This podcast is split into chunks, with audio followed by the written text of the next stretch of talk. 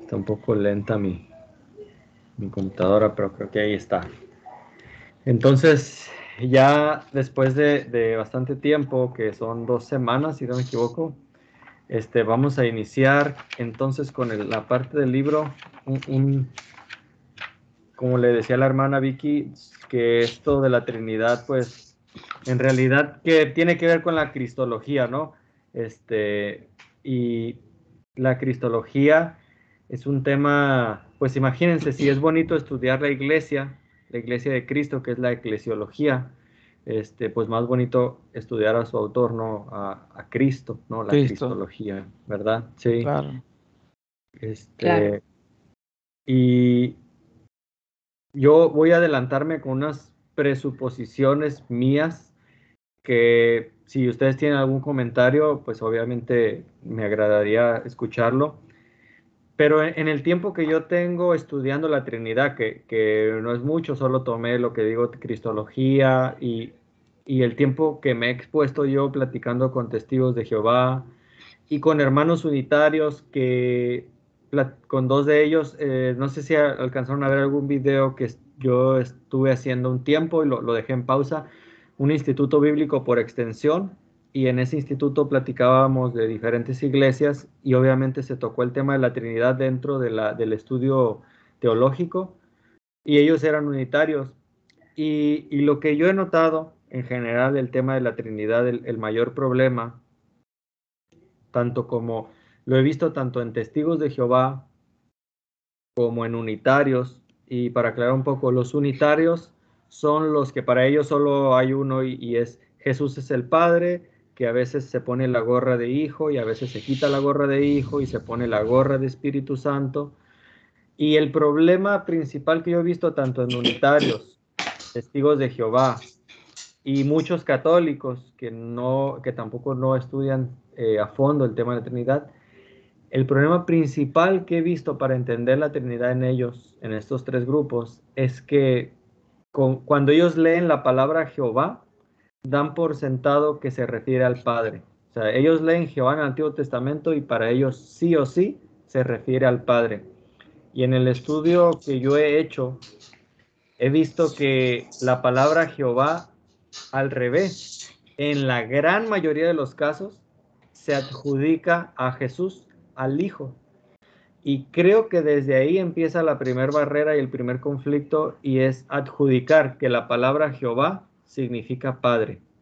Y ahí es donde muchos eh, unitarios con buenas intenciones dicen que pues que Jesús es el Padre y Jesús es el Hijo y Jesús es el Espíritu Santo.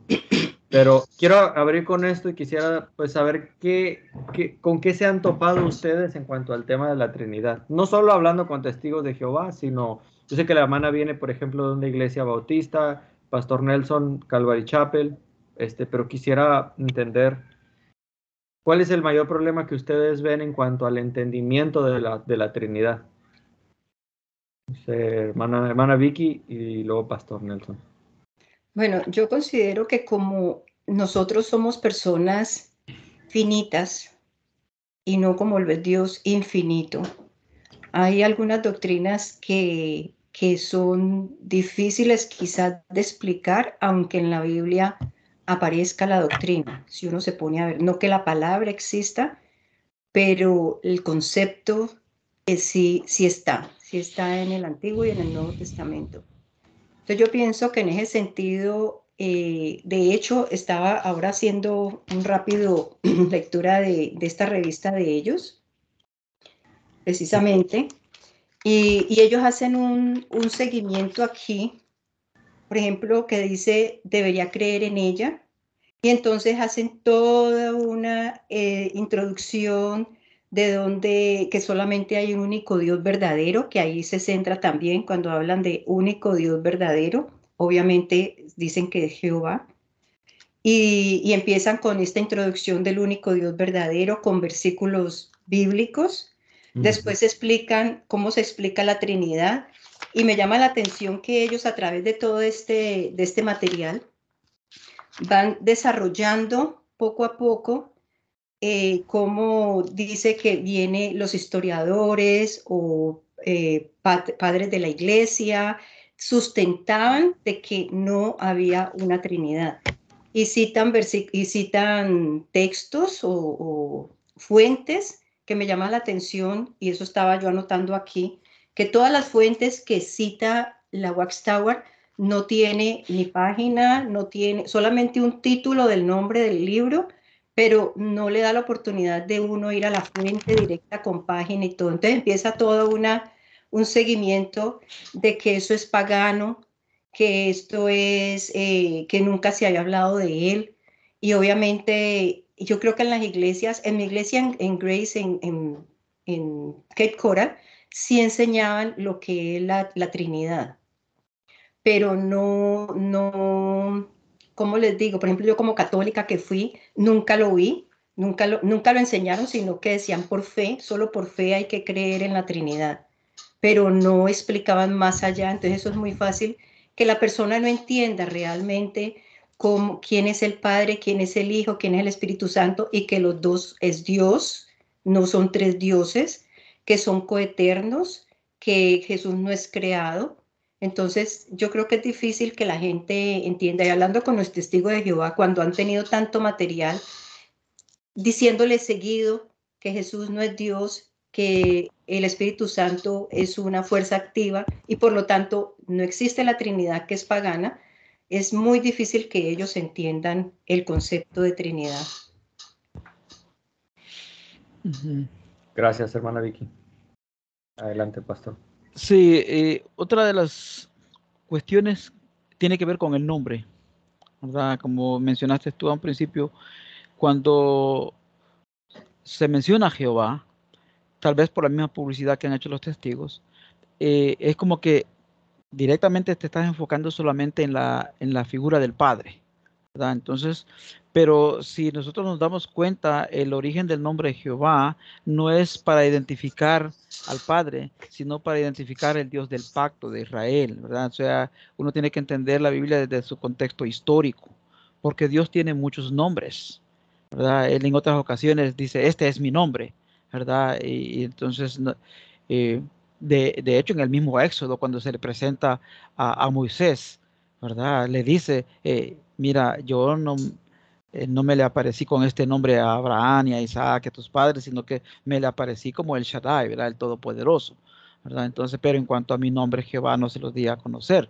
Ahora, ¿quién estaba hablando allí? ¿Verdad? Entonces, eh, eh, prácticamente quien estaba hablando con Moisés no era el Padre, sino que el, ángel de Jehová estaba hablando ahí. Se identifica como Jehová.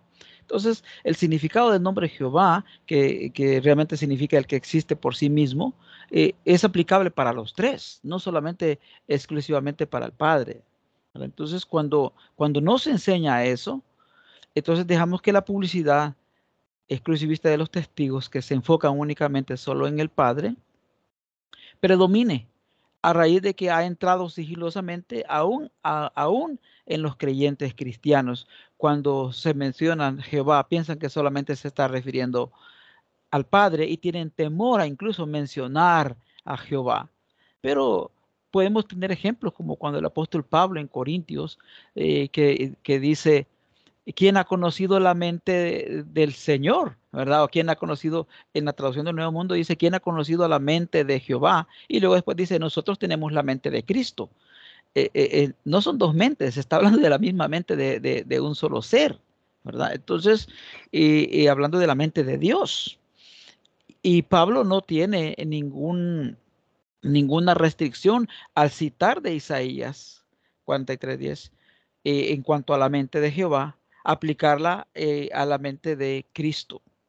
Y, muchas veces nosotros los cristianos fallamos en utilizar incluso el mismo nombre de Jehová, aplicárselo a Jesús.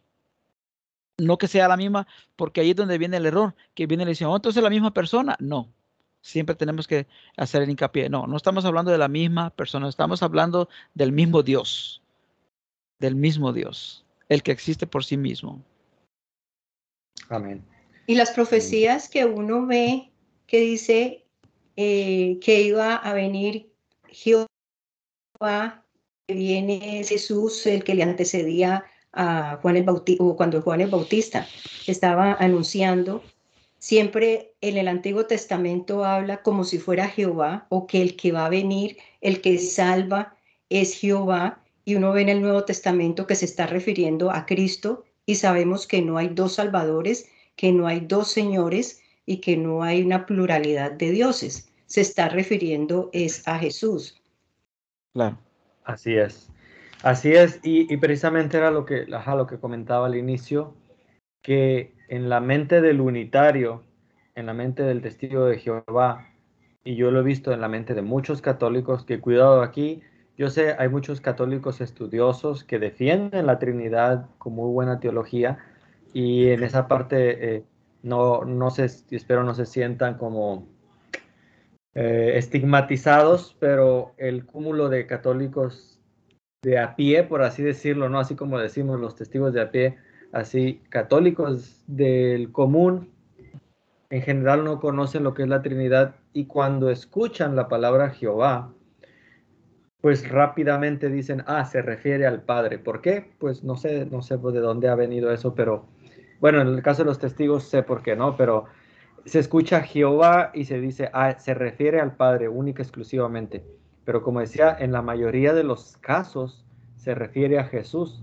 Este, ya vamos a ir un poco más entrando, ¿no? Ahorita apagué un poco la, cámara para ir por mis Biblias del Nuevo Mundo. Este, sé que la hermana Vicky tiene la más nueva. No sé usted, pastor, si tenga la, Biblia gris. Tengo una. esta. Ok. Ah, sí, la tengo esta. Ok.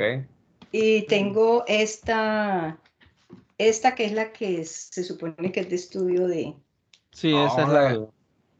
Sí, esa la mm. tengo, es la que, eh, de hecho, es la que utilizo cuando hablo con ellos. Wow, o sea que ellos tienen una Biblia de estudio, no sabía. Sí, es esa la que tiene ella ahí. Pues prácticamente lo que viene ahí es una concordancia y es, veo que es igual a las otras porque vienen los, los textos bíblicos que supuestamente acompañan a ese versículo chiquitico allá abajo. A ver, hermana, ¿y cómo le hace usted para tener esas Biblias? Porque yo estas las he comprado en el mercado, en el, en el sobre ruedas que le decimos aquí. ya después me dice cómo no, ya después me, cuenta la historia, este, para no tomar tiempo ahorita de, pero eh, yo, ahora, hay algo que ahorita Pastor Nelson nos puede, nos puede decir. Yo he escuchado la, la teoría de que eh, estoy usando ahorita la, la, cámara de mi computadora y por lo que veo es mejor la de mi celular. Está como opaca, no sé por qué. Oh, este, Sí, generalmente uso la del celular y ahorita usé la computadora y no sé por qué sale así de... Pero eh, yo escuché que los testigos de Jehová al inicio usaban sus Biblias, eran de colores. Estaba la Biblia verde, había otras que, para no mentirles, no, no les puedo decir que otros colores, Pastor Nelson tal vez sepa, pero después de un tiempo se dieron cuenta que sus Biblias eran fáciles de identificar. ¿Por qué? Pues por el color, eran colores muy, muy vivos, ¿no? Como esta, que es verde. O sea, si tú tenías varias Biblias, sabías cuál eran los testigos de Jehová rápidamente. Y después cambiaron a la Biblia de color negra, que fue mucho tiempo negra, y esta sí se camuflajea un poco más con, por ejemplo, Reina Valera o algunas Biblias católicas por el color. Sí, bueno, normalmente eh, las Biblias, las Biblias de hard copy que le llaman, ¿verdad? Pero de, de, pasta dura, eh, normalmente eh, eran las que se distribuían mm. para el público. Y las flexibles eh, eran las que utilizaba normalmente para el uso, digamos, para asistir a las reuniones al Salón de Reino, ¿no? Órale, al revés, o sea, yo, yo, yo regalaría, ¿no? En mi mente humana, regalaría los de pasta blanda y para el testigo sería de pasta dura que me supongo que es más cara, ¿no?